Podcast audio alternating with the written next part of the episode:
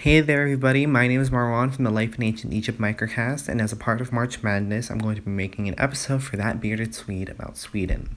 So I'll be honest, I'm not that, uh, you know, educated about countries that I haven't lived in, which is very ignorant, but I've researched Sweden a little bit and I just wanted to tell you guys some facts.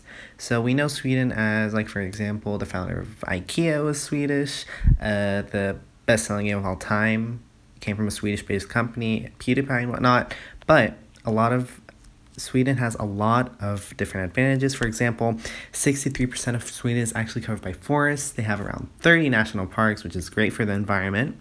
Um, they boast a lot of parental benefits. Uh, they depend on sustainable energy, which is great. And it ranks high in global gender equality indexes. Now, I didn't want to stereotype too much, but if you want to learn more, you can go to sweden.se and to learn as much as you want about Sweden. Thanks to that bearded Swede for letting me make an episode about Sweden, and you can check out my channel for his episode on ancient Egypt. Bye.